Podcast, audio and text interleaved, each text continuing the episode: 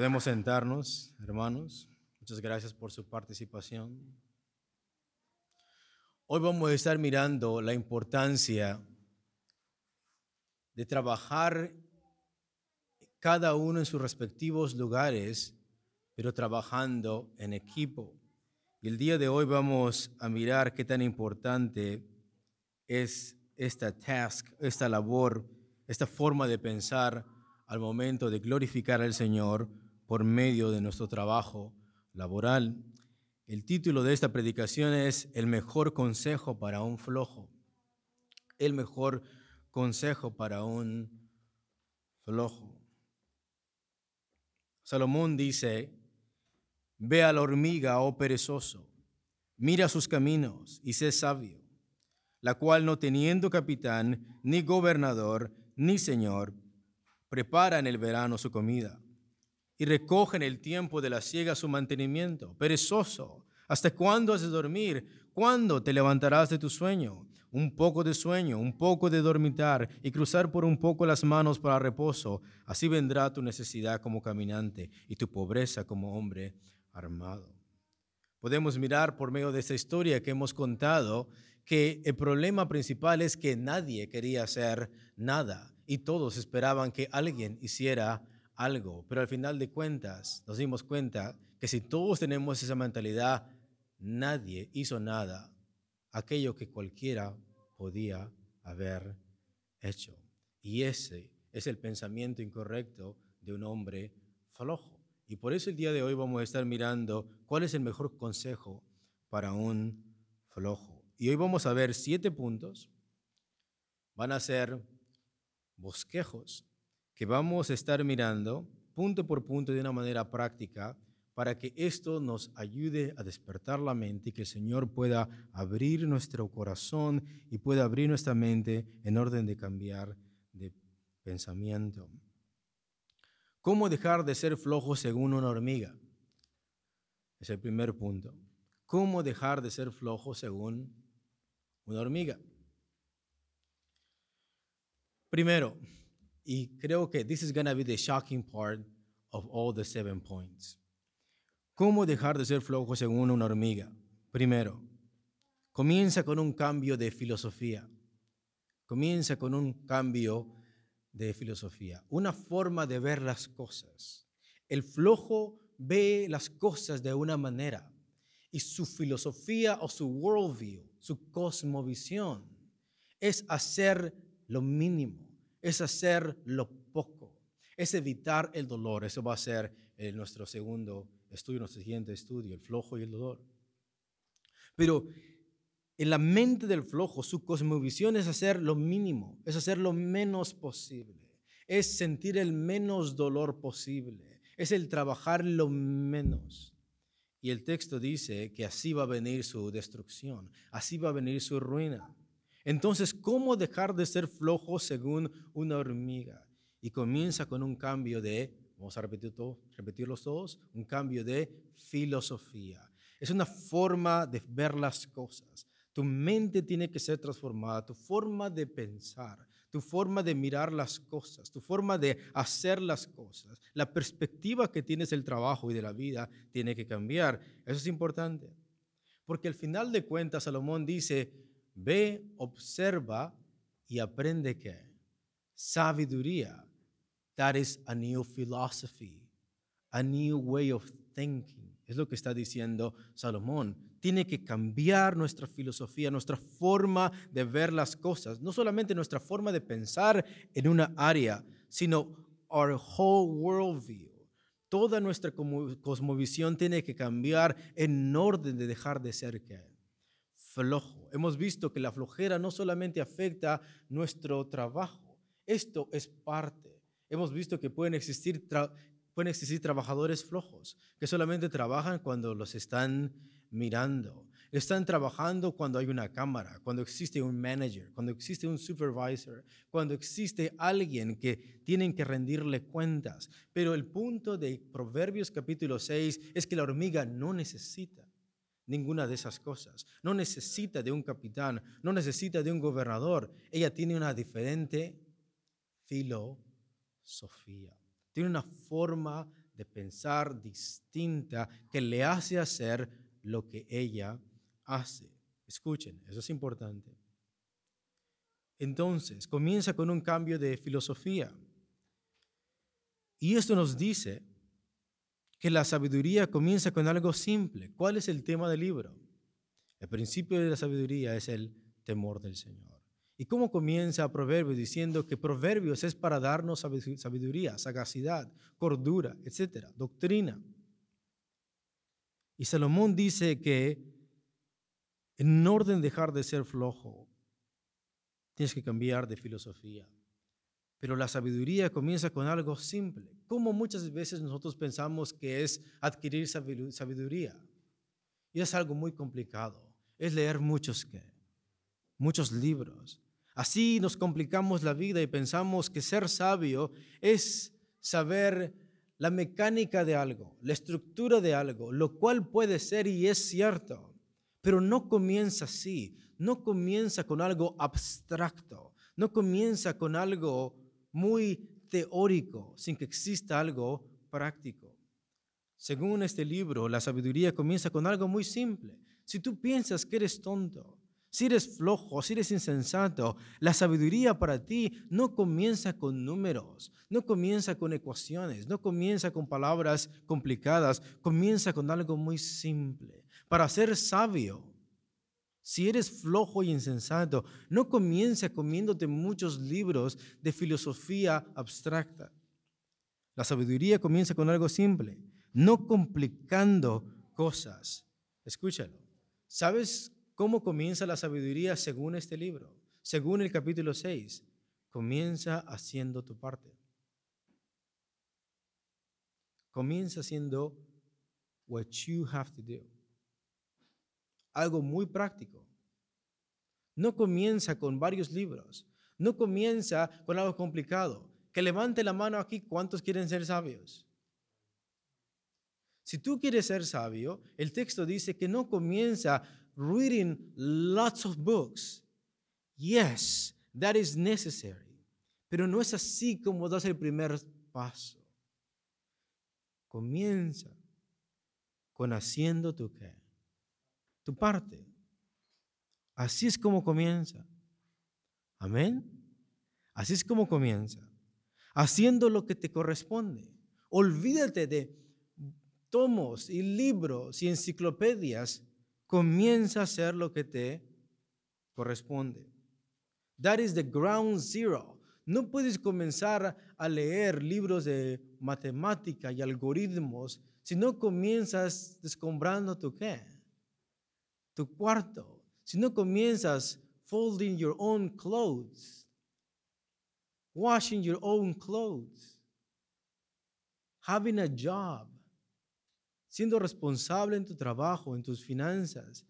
No puedes comenzar siendo un filósofo o una persona muy sabia si no comienzas con tu cuarto, si no comienzas con tu casa, si no comienzas con cosas que tú sabes que son tus responsabilidades y que las debes de hacer. ¿Quieres ser sabio?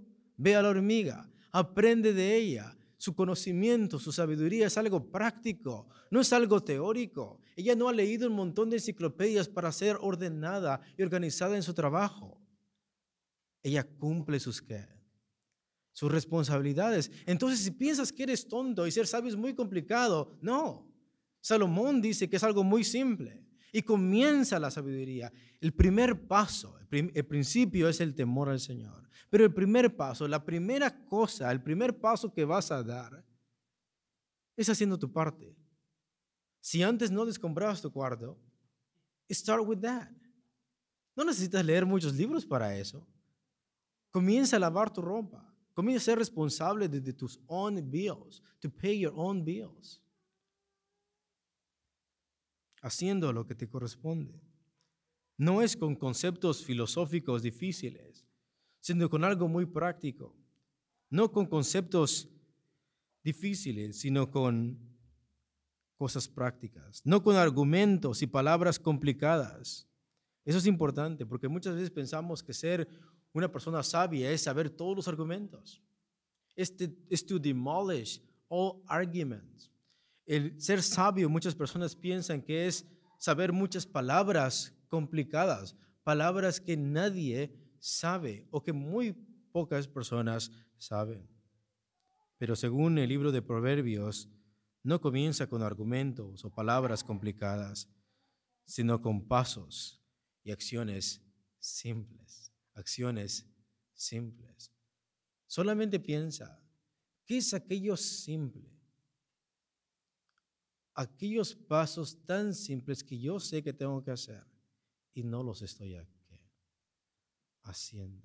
Aquello que me toma dos minutos hacerlo, tres minutos hacerlo, pero por alguna razón estoy descuidando esa labor. ¿Quieres ser sabio? Comienza haciendo tu qué. De parte.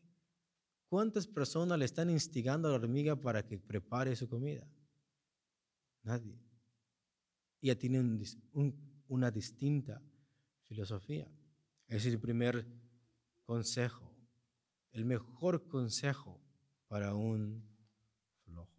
Entonces no pensemos que ser sabio comienza con cosas complicadas, comienza con pasos muy simples. Segundo punto, comienza con un cambio de mente. You need to change your mind. Y quizás ustedes han de decir, esto lo vimos en el estudio pasado.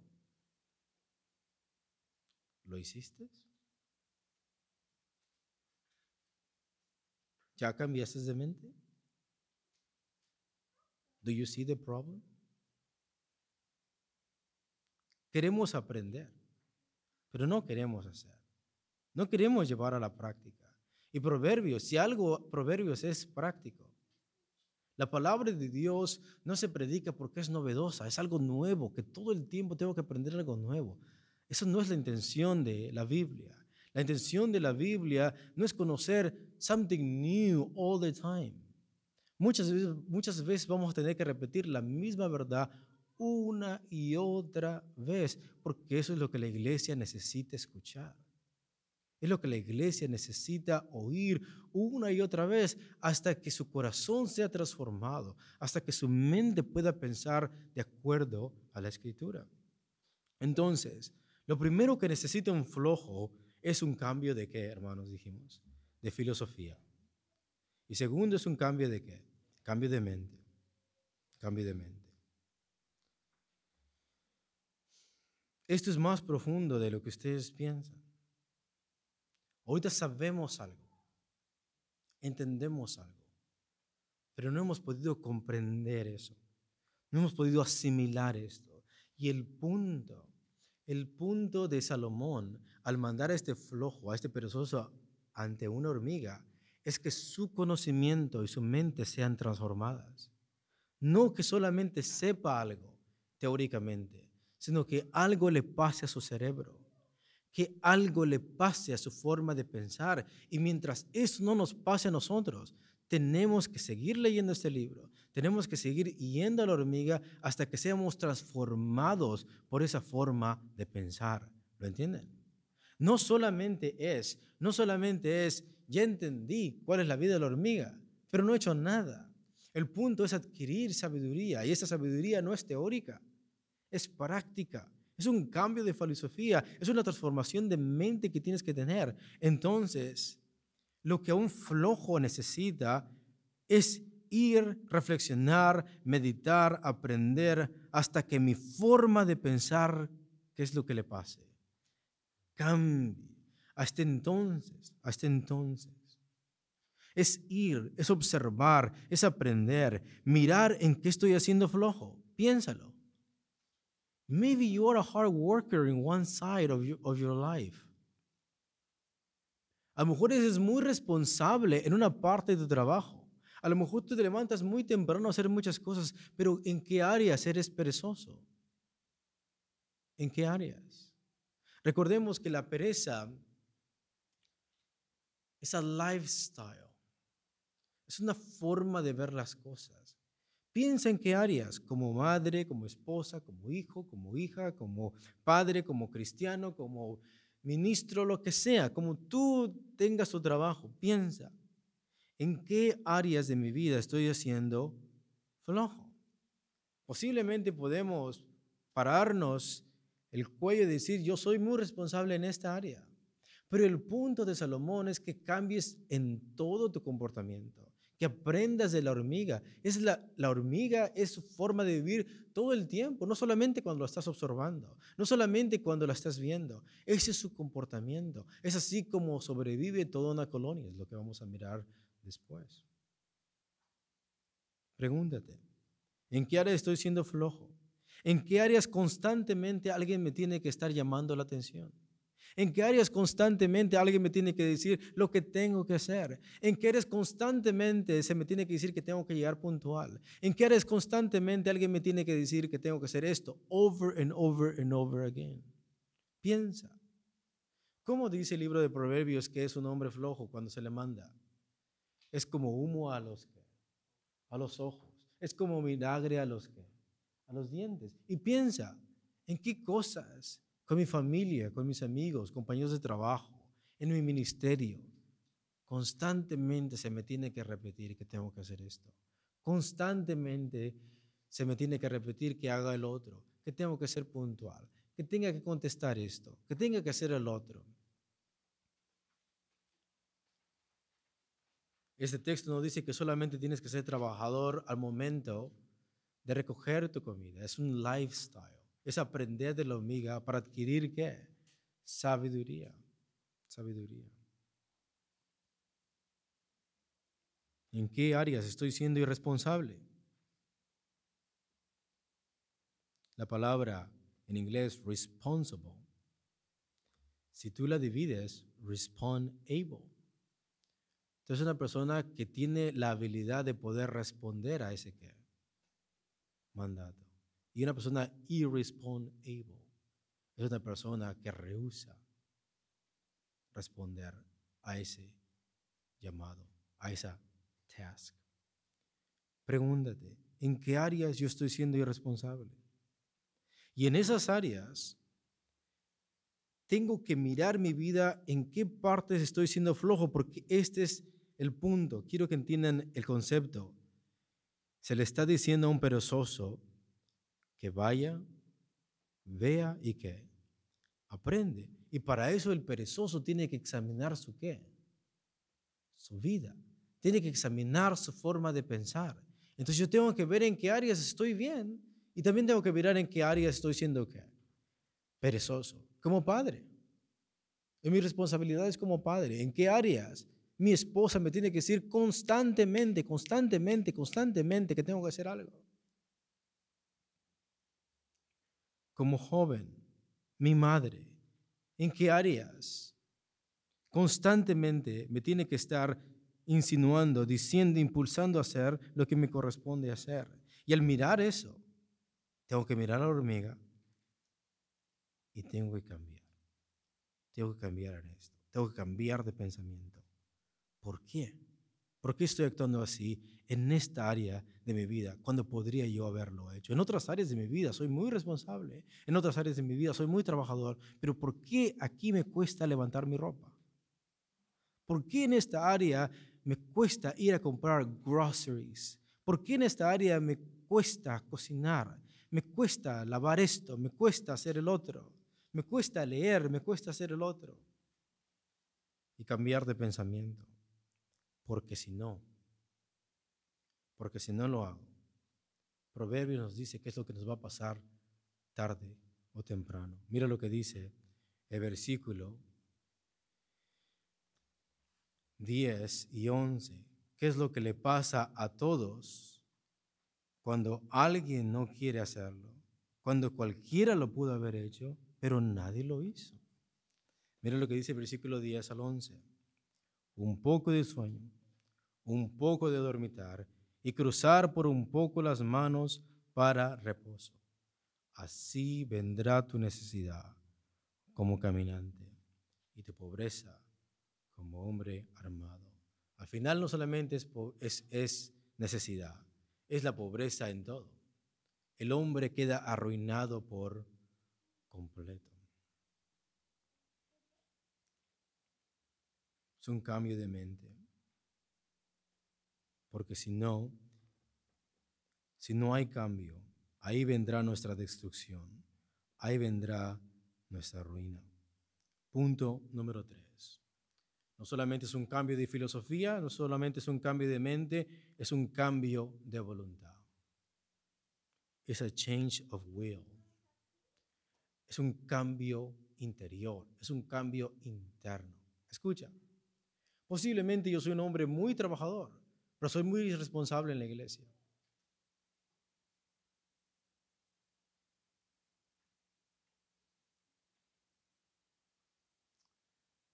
Hay tres leyes en nuestra vida física, nuestra vida en esta tierra, y es Dios sobre todas que las cosas. Segundo es que mi familia, tercero es mi trabajo y cuarto es mi qué? Mi ministerio.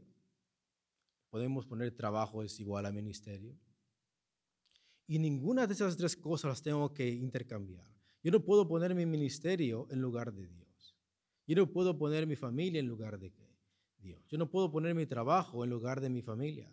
Todo es así. Primero es Dios, luego mi familia y luego mi trabajo, mi, mi ministerio. Y ese orden es el que yo tengo que tener en mi vida. Y en esas tres áreas de mi vida yo tengo que glorificar a quién? Al Señor. Yo no puedo ser solamente responsable de mi familia y no trabajar.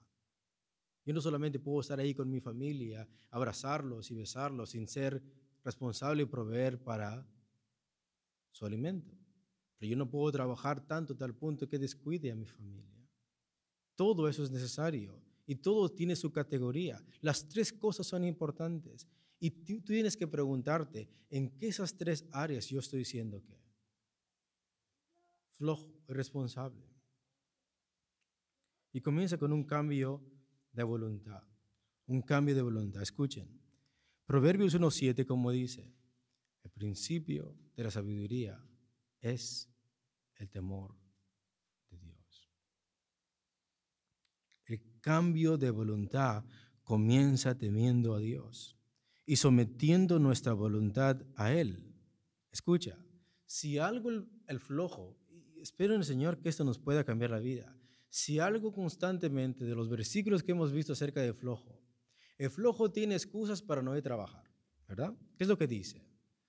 El león está por las calles. Solamente así dice. O sea, lanza una excusa diciendo, hay una probabilidad de que me pase algo. Pero después Proverbios dice, no, el león está en la calle, seré muerto. No solamente hay peligro de que me pase algo, sino que existe la probabilidad de que yo, de que yo muera, aunque sea muy remota, pero tiene una excusa. Cuando vienen siete sabios a molestarle y hacerles ver su pecado, que es flojo y perezoso, dice que él se cree más sabio que él.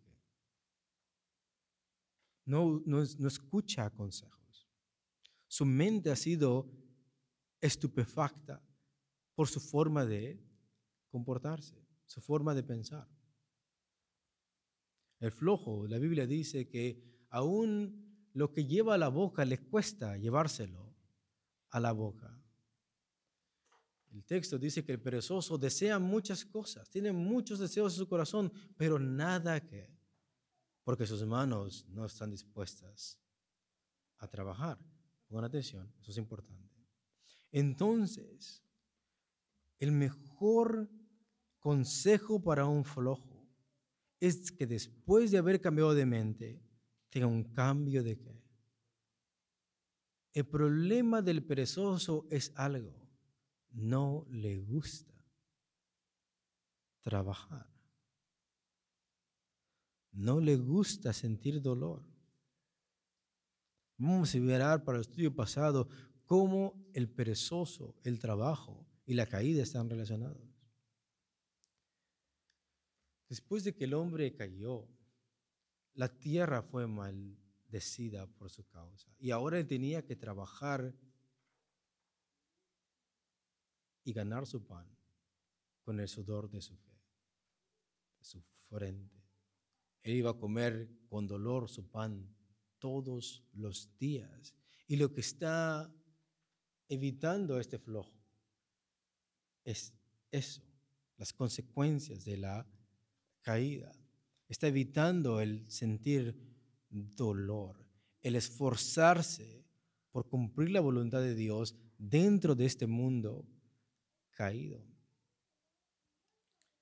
Y lo que el flojo tiene que hacer aquí es realizar, no me gusta trabajar, no me gusta esforzarme, no me gusta ser el otro, pero tengo que temer a quién?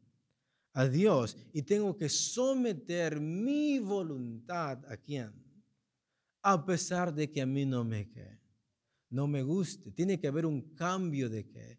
De voluntad. Tiene que haber un cambio de disposición. No me gusta, no quiero, no deseo, pero debo, debo de hacerlo. Porque esto es to fear God. Esto es lo que le agrada al Señor. Y a pesar de que dentro de mí no quiera trabajar, yo tengo que someter esa voluntad al Señor. Es un cambio de voluntad. Comienza temiendo a Dios y sometiendo nuestra voluntad a Él. Escucha. Y esto es so powerful, hermanos. Quisiera que lo entendieran. Si tú eres una persona que constantemente estás faltando en la iglesia, si constantemente eres irresponsable en tu trabajo, si constantemente eres irresponsable con tu familia, si constantemente eres irresponsable contigo mismo, hazme el favor. Contigo mismo eres irresponsable. Escúchalo. You need to change your will. Tú tienes que cambiar tu, tu voluntad, te guste o no, y someterla a quién? Someterla a Dios. Pongamos atención.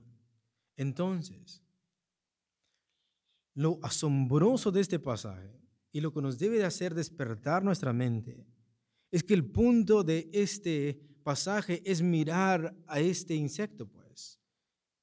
Esta hormiga no necesita de autoridades exteriores.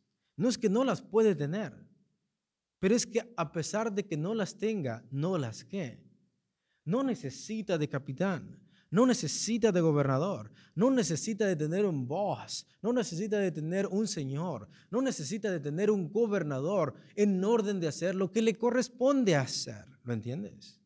Luego, lo que aquí se quiere que el flojo aprenda, el perezoso aprenda, es que aprenda a someter su voluntad al Señor y comienza con uno mismo.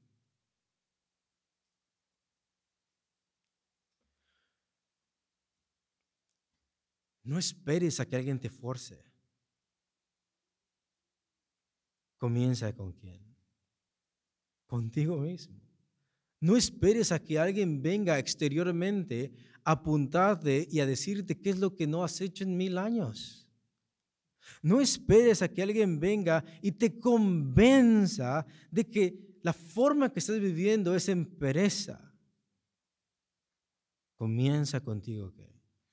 You need to change your will. Tú tienes que someter tu voluntad a Dios. Nadie lo va a hacer por ti, ¿lo entiendes? This is big, this is great, eso es grande. Nadie, no esperes que alguien, que vengan personas y te digan en orden de cambiar tu voluntad. Ese es el punto. You need to change your behavior. Tienes que cambiar tu forma de hacer las cosas entre más personas estén cuidándote, entre más personas te estén puchando, lo vas a hacer, pero tú sigues siendo un flojo. Tú sigues siendo un perezoso, tú sigues siendo una persona que no le gusta hacer lo que debe de hacer, lo que te tiene que pasar y lo mejor que te tiene que pasar es que comiences contigo mismo. Nadie va a cambiar tu voluntad más que tú mismo. ¿Lo entiendes? Hablando humanamente, eh, terrenamente, dijera Pablo. Hablo como hombre, Pablo decía. Start with yourself en esto. Muchas veces hay cosas que la Biblia nos manda hacer los unos por los otros, ¿no? Llevar las cargas los unos por los otros. Gálatas 6, ¿no? Orar unos por otros, ¿sí o no? Amarnos los unos a los otros. Y aquí, tú solo. Es tú solo, tú solo criatura del Señor. Nadie, nadie te tiene que decir que tienes que cambiar de mente. Nadie te tiene que decir que tienes que cambiar de voluntad. It's something about you. You need to change your will. No sé cuántas más veces lo tengo que enfatizar, pero debe de ser así. Si en la iglesia tenemos que comenzar a las nueve y media, ¿a qué vamos a empezar? A las nueve y media. Si hay servicios de lunes, viernes y domingo, I need to organize myself and I need to be here. Si mi trabajo es de 7 de la mañana a 3 de la tarde, ahí es donde tengo que estar. Si a tales horas tengo que limpiar mi cuarto, a esas horas lo voy a hacer. Comienza con un cambio de qué, hermanos? Comienza con un cambio de qué, hermanos? De voluntad. No los veo convencidos, ¿ves? ¿Por qué crees que necesitamos otra vez escuchar esta verdad? Necesitamos esto. Es un cambio de voluntad. Comienza conmigo mismo. Tengo que forzarme yo a hacerlo. No un capitán, no gobernador. Yo puedo tener thousands, hundreds of bosses in my life, pero ninguno de ellos yo hago eso porque solamente me están mandando a hacerlo. Comienza conmigo. Yo me tengo que forzar a esto. Yo me tengo que levantar de mi cama, en la, cual estoy como una bisagra. Yo tengo que no dejar de hacer dormir mis párpados. Así comienza Proverbios. Es más, vamos a leerlo, hermanos. Para que vean que no lo estoy mintiendo, hermano.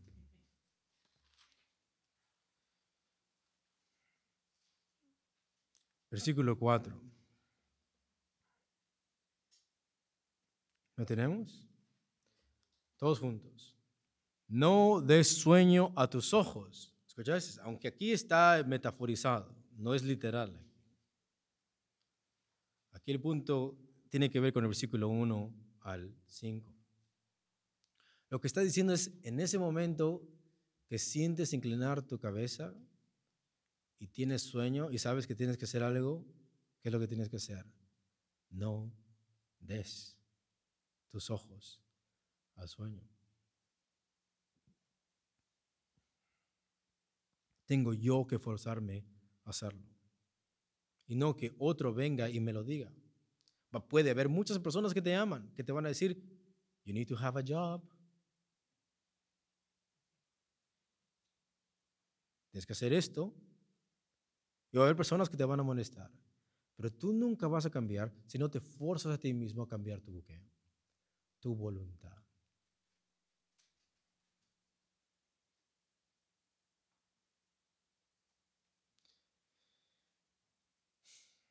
Es interesante que para cambiar el mundo,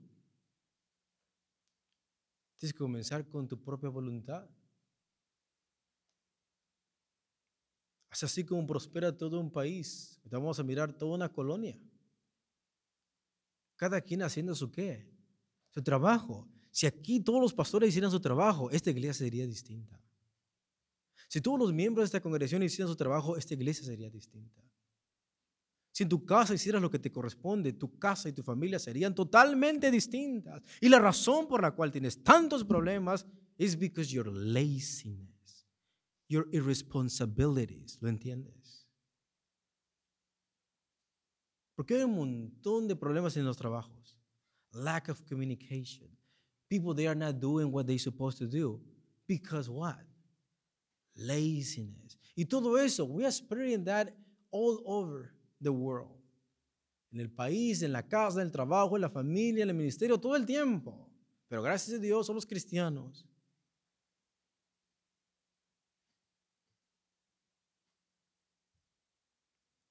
Es un cambio de voluntad. Escucha, mi voluntad tiene que sufrir.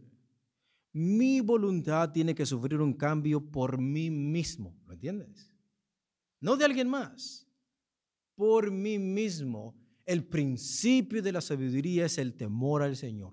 Yo tengo que temer a quién? A Dios. Y yo tengo que someter mi voluntad a Él, aunque no me guste trabajar. Mi voluntad tiene que sufrir una reprensión por mí mismo, ¿lo entiendes? Hasta aún en la psicología existe eso, que se llama La voz de Wise Men, el hombre sabio que tenemos en nuestra conciencia, algo que nos reprende cuando estamos pensando algo y dice, oh no, mejor no lo hagas, o mejor si haces esto. Bueno, hazle caso a eso, hazle caso a eso. Deja de ser flojo y tu voluntad tiene que sufrir un cambio. Amén. ¿Sabes qué significa amén, verdad? Te creo. Punto número cuatro. Punto número cuatro. No solamente es un cambio de filosofía, un cambio de mente, un cambio de voluntad, es un cambio de hábito. Por favor, cambio de hábito. ¿Qué es lo que nos tiene que pasar, hermanos? Tenemos que comenzar a cambiar nuestros qué de gustarnos dormir, de estar en la cama, de cruzar los brazos, de entretenernos, de desear cosas, de no hacer. Todos esos hábitos se tienen que se tienen que cambiar. Cambio de hábito. Cambio de buenos y malos hábitos. Y esto es importante, porque significa entonces que nuestra brain is wired in some way. Si tú, escucha, si tú todo el tiempo, escucha, si tú todo el tiempo eres irresponsable como esposo, you're gonna be wired like that. Todo el tiempo, todo el tiempo. Puedes estudiar eso después. Somos spirit and matter, ¿entiendes? Somos seres espirituales y somos seres materiales también, ¿me entiendes? Cuando una persona está adicta al cigarro, aunque se convierta, aún muchas veces tiene que lidiar con esa adicción. Porque lo que cambió fue su espíritu, pero su cerebro aún necesita del alcohol. Su físico aún todavía necesita de esto. Muchas veces Dios cambia dramáticamente a una persona, pero muchos no. O muchas veces Dios puede cambiar un mal hábito, un, un vicio que tenían, pero en otra parte no. Por ejemplo, cuando tú te convertiste, estoy seguro que sufriste un cambio dramático, pero aún sigues dealing with stuff in your life. Hay cosas que Dios cambió, hay cosas que es a progress. Es un progreso que tienes que hacer todo el tiempo. Hay cosas que Dios cambia instantáneamente. Tiramos muchas cosas, renunciamos a muchas cosas, pero el día de hoy seguimos batallando con cosas, seguimos progresando en esto, seguimos cambiando cosas. No es automático. Y de esta manera también, dejar de ser flojo no va a ser como, oh, wow, ya me gusta trabajar. No comienza así. No comienza, sabes que ya soy responsable en todas las cosas, en todas las áreas de mi vida. Mira, me todo el tiempo. It's not that. Comienzas con un cambio de qué? De hábitos. De hábitos.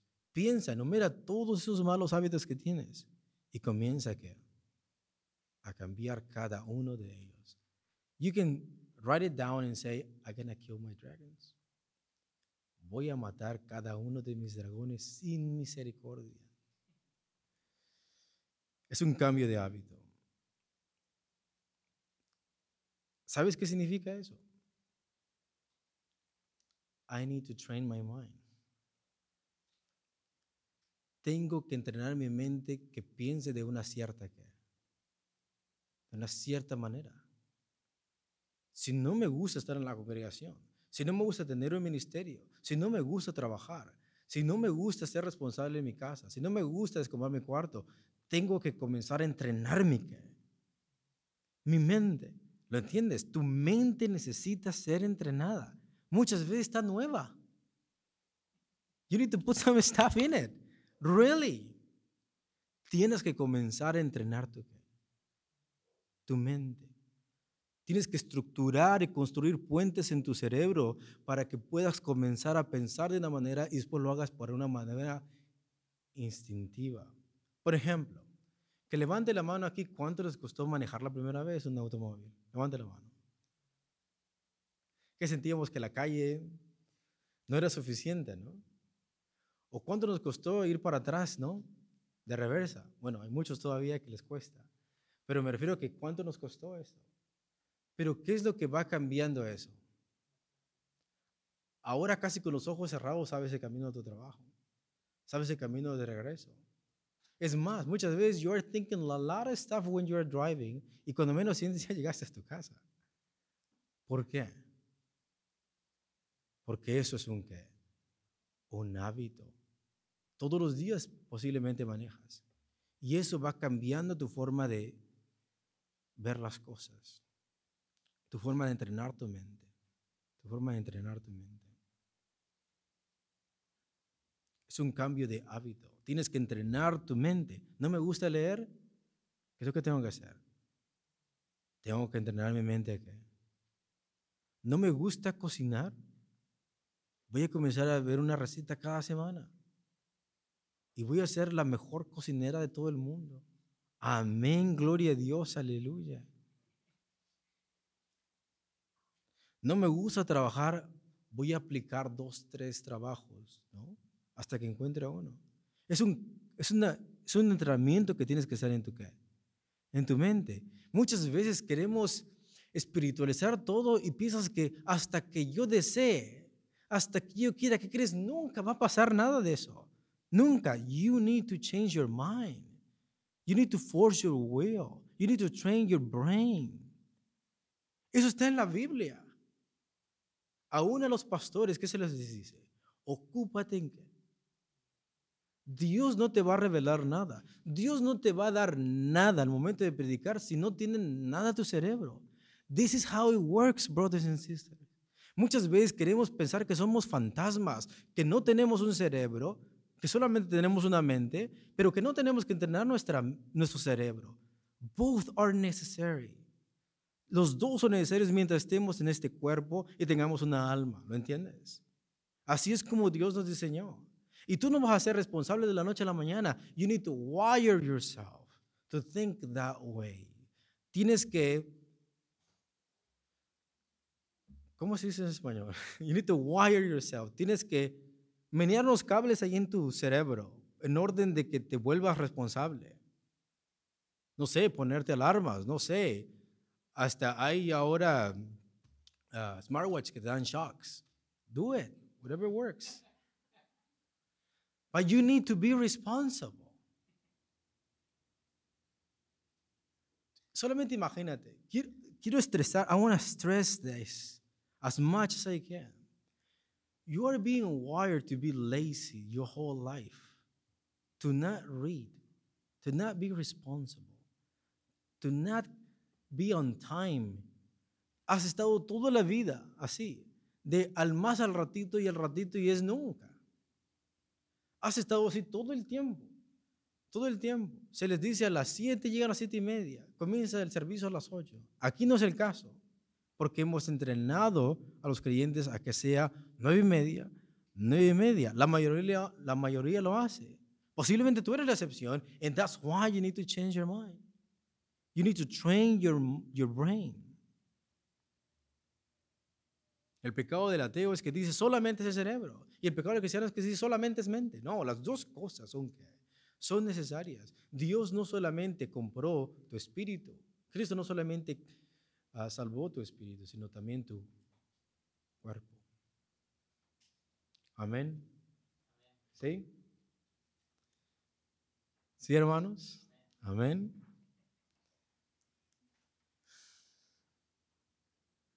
No los veo muy dispuestos, hermanos, el día de hoy. Tenemos que entrenar nuestra mente. Tenemos que entrenar nuestro cerebro. Tengo que entrenarme ciertas cosas. Si yo no sé hacer cosas y son mis responsabilidades, tengo que entrenarme a poder a? Hacerlas.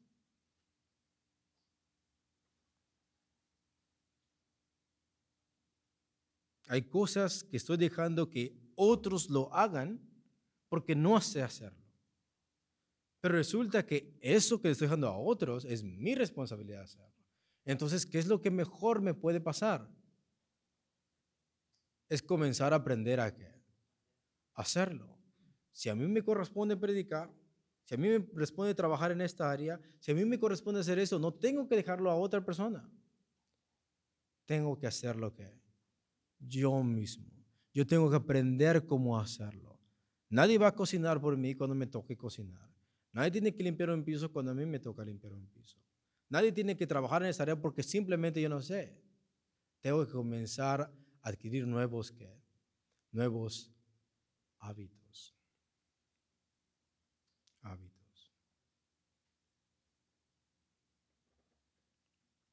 Entrenar mi mente, entrenar en ciertas cosas, repetir cosas. Tengo que repetir una y otra vez cosas, una y otra vez, hasta que se me vuelva nunca. Amén, gloria a Dios. Hasta que se vuelva nunca. Tengo que repetirlas y repetirlas y repetirlas hasta que se vuelvan un hábito. Hasta que se vuelva un hábito.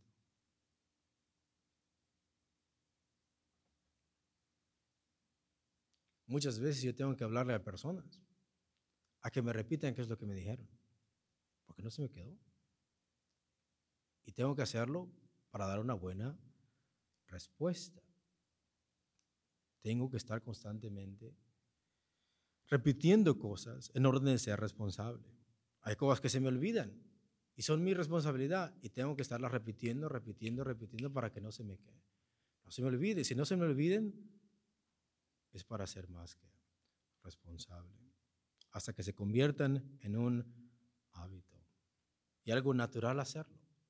Después eso que me costaba levantarme temprano, eso que me costaba ir a trabajar, eso que me costaba hacer las cosas con excelencia, esto que me costaba cocinar así y hacer estas cosas, doblar mi ropa aquí, hacer mi cuarto acá, limpiar esto y hacer el otro, de pronto comienzo a hacer un un hábito y ahora me sale de una manera muy muy natural. De otra manera, voy a esperar que alguien lo haga pero nadie lo hace. La hormiga, su sabiduría está en que cumple su tarea por el instinto. Eso es lo importante. No necesita gobernador, no necesita capitán. Lo hace por qué? Por instinto. Entonces quiere decir que yo tengo que ser responsable por instinto. Tengo que ser responsable y trabajador por instinto, no solamente por mandamiento. Algo le tiene que pasar a mi comportamiento, que de pronto me hago activo en el trabajo, me hago despierto a las necesidades de mi esposa, mi familia, mis hijos, mi ministerio, en todos, todos lados, en aquello que me corresponde. Nadie me tiene que decir, se te olvidó esto, se te olvidó lo otro. La hormiga, su virtud es que cumple su tarea por el instinto. Por el instinto glorifica a Dios ha hecho esos mandamientos, esas responsabilidades algo natural en su, en su vida. Algo natural en su vida. Escucha. ¿Ready? Esta hormiga cumple su propósito en la creación, aunque sea alguien muy pequeño. Are you? You have a bigger brain than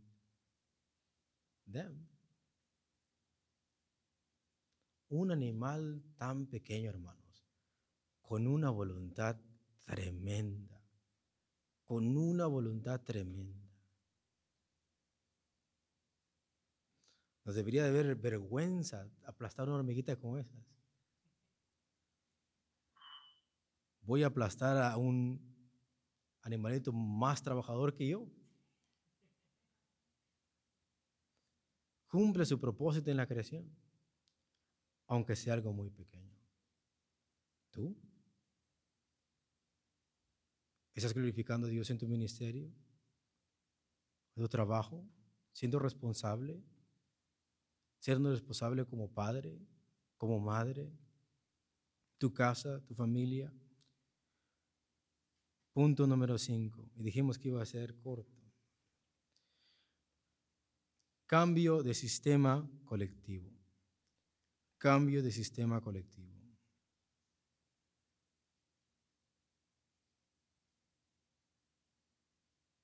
Cambio de sistema colectivo.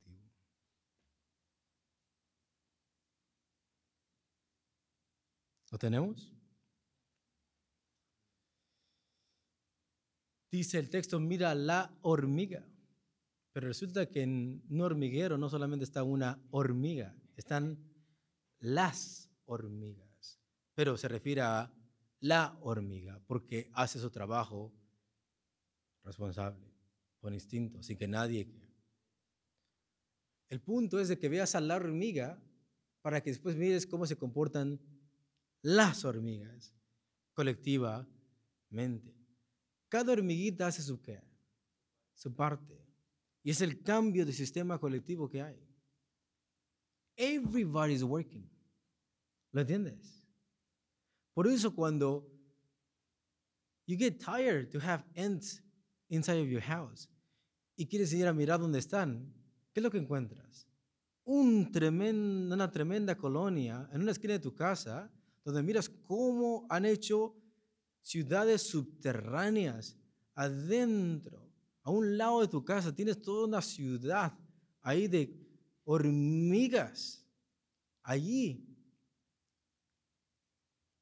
Y eso ha sido posible mientras tú duermes, criatura del Señor.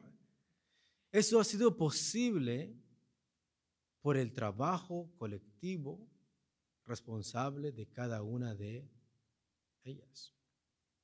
Es un cambio de sistema colectivo, es un cambio de conducta. No se necesita de terceras personas, de una autoridad, gobierno, Señor, que me exija un capitán y que me dirija.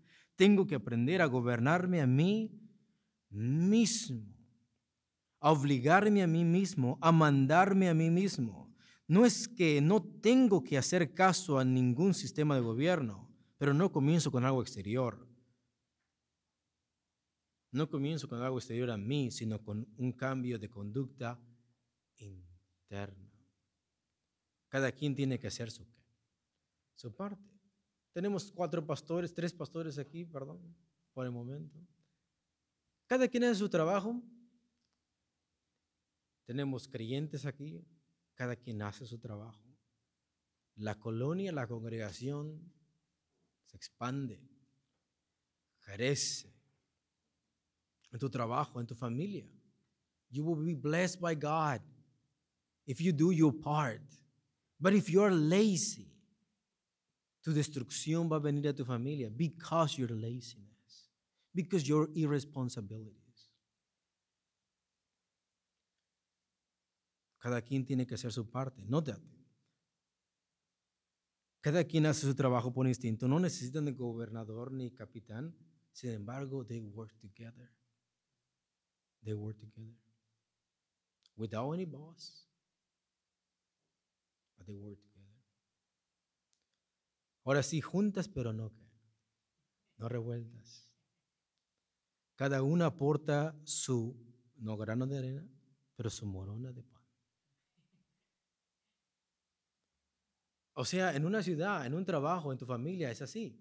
Cada quien tiene que ser una hormiga que porta su morona de pan. Es su trabajo, su responsabilidad, su duty, ¿entiendes? En tu familia todos tienen que trabajar, hijos, hijas, esposo, esposa, todos tienen que trabajar. En la iglesia, guess what? It's the same thing. We are one body. We're the body of Christ. Cada quien tiene que aportar su parte. Las hormigas comunican la expresión de peligro, las sendas más fáciles y el lugar donde se pueden encontrar una nueva fuente de alimentación a través de una sustancia química que tiene fuerte olor para que las demás vuelan, según el comentario mundo hispano. De esa manera se comunican. Por eso miras que cruzan sus cabezas así y, hacen líneas y ahí están. Están diciendo dónde hay comida, están diciendo a dónde van y a dónde van a poner la, la comida y se van comunicando. ¿no? Parece como que se saludan todo el tiempo. ¿Has visto eso? Juntas pero no revueltas. Cada quien hace su trabajo por instinto, pero ordenadamente y juntas. De esa manera vamos a aprender sabiduría. Ellas no viven de welfare, ellas no viven de food stamps, ellas viven de su arduo trabajo. Dios no quiere que vivas así. Dios no quiere que vivas de weak. Dios no quiere que vivas de food stamps. Dios no quiere que vivas de esas cosas. Dios quiere que trabajes duro y te sostengas a ti, a ti mismo.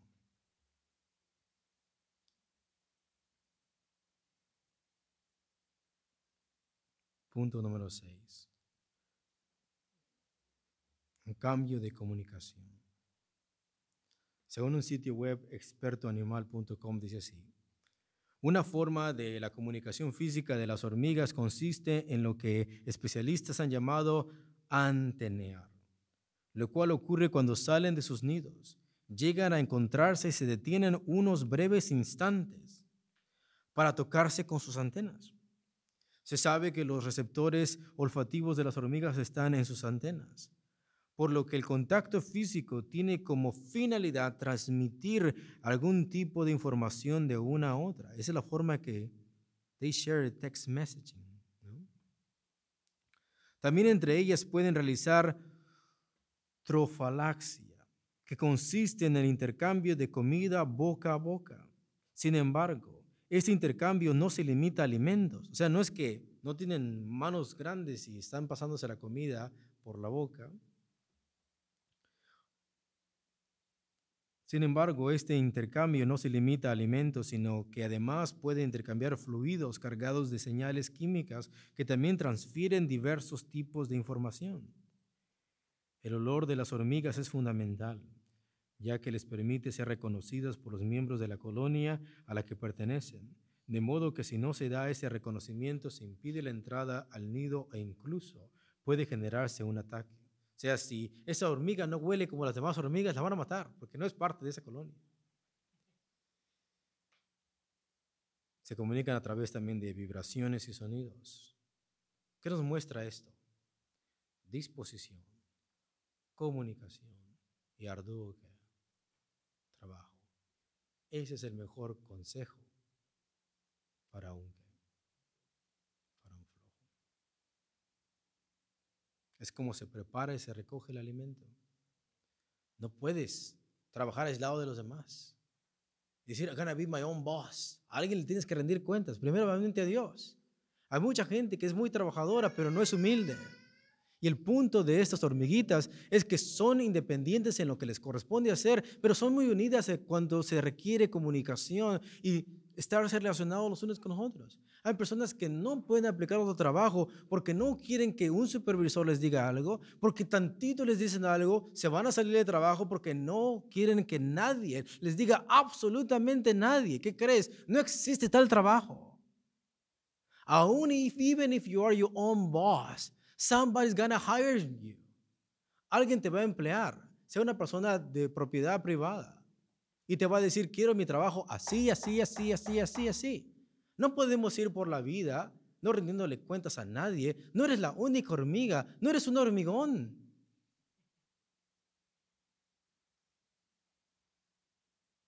Tenemos que ser interdependientes. Interdependientes.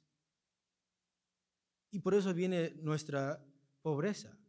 Yo podría tener un buen trabajo de lunes a sábado, 7 to 3 o 9 to 5, pero porque mi arrogancia, my prideful heart, que no me gusta, que nadie me diga nada, así es como viene mi queda. ¿Y qué es lo que dice? Ve, observa y aprende sabiduría de qué? De hormiga. La humildad de una hormiga, tan pequeña y tan comunicativa.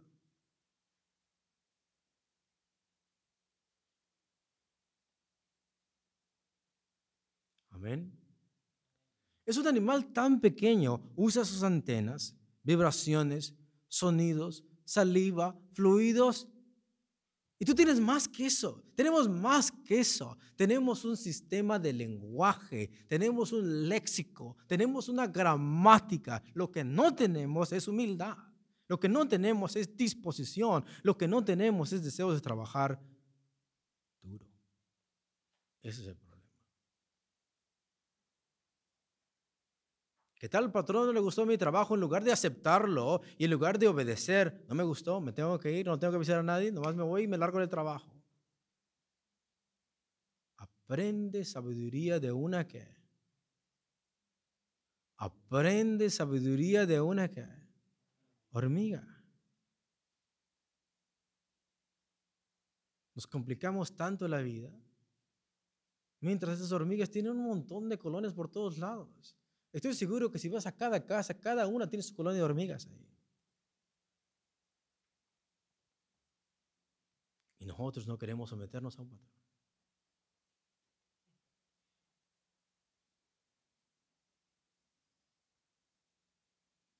Punto número 7 y terminamos. Eso lo vamos a mirar para el siguiente estudio. Un cambio laboral. Cambio laboral. Tienes que pasar de desear a hacer. Es cambiar de estar ahí flojeando en tu cama a levantarte y trabajar hasta que tu frente te, te sude hasta que te duele la espalda. Así es como dice. Vas a trabajar y vas a comer tu pan con qué? Con dolor. Es trabajo. Te tiene que doler. Hay mucha gente cuando va a aplicar es que está difícil. Pues ¿qué crees? Es trabajo. Es trabajo. Se supone que te tienes que cansar. Se supone que tienes que sudar. Se supone que te tiene que doler el cuerpo. No digo fracturarte, pero dolerte. Porque es que, es que está muy caliente. Pues sí, es trabajo, es trabajo. No vas a andar en una incubadora. Es trabajo. Vivimos en uno de los países más bendecidos, te guste o no.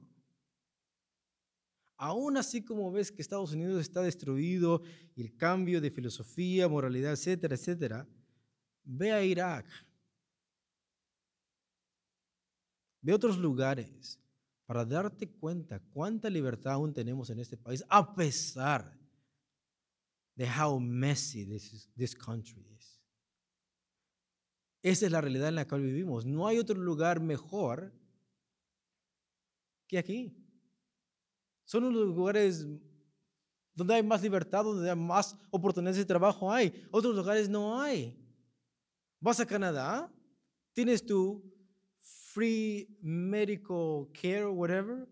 But when you go and buy a soda, you spend four bucks, four dollars for your soda. Tienes medical gratis, pero cuando vas a comprar una soda te cuesta cuatro dólares, cinco dólares una botellita así. So, is it free then? Entonces es gratis? Pues no. De un lado tiene que salir ¿qué? el dinero. Aquí en California estamos bien orgullosos que el salario mínimo es 15 dólares y ahora, ¿cuánto pagas de gas? Pero gracias a Dios el salario mínimo ya subió. Y tres veces el gas, ¿no? No quiero hablar de política porque me molesto, hermano. Tenemos que comenzar con un cambio laboral.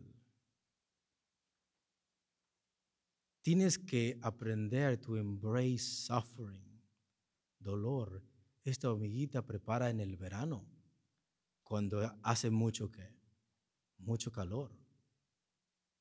Vas a sudar, vas a sufrir, pero es la manera que Dios nos prometió, que vamos a tener el pan suficiente, el pan de cada día, para suplir nuestras necesidades y glorificarle a Él. La hormiga está cumpliendo su propósito. Cúmplelo tú también. Ese es el mejor consejo para un flojo. 15 minutos cristianos, hermanos.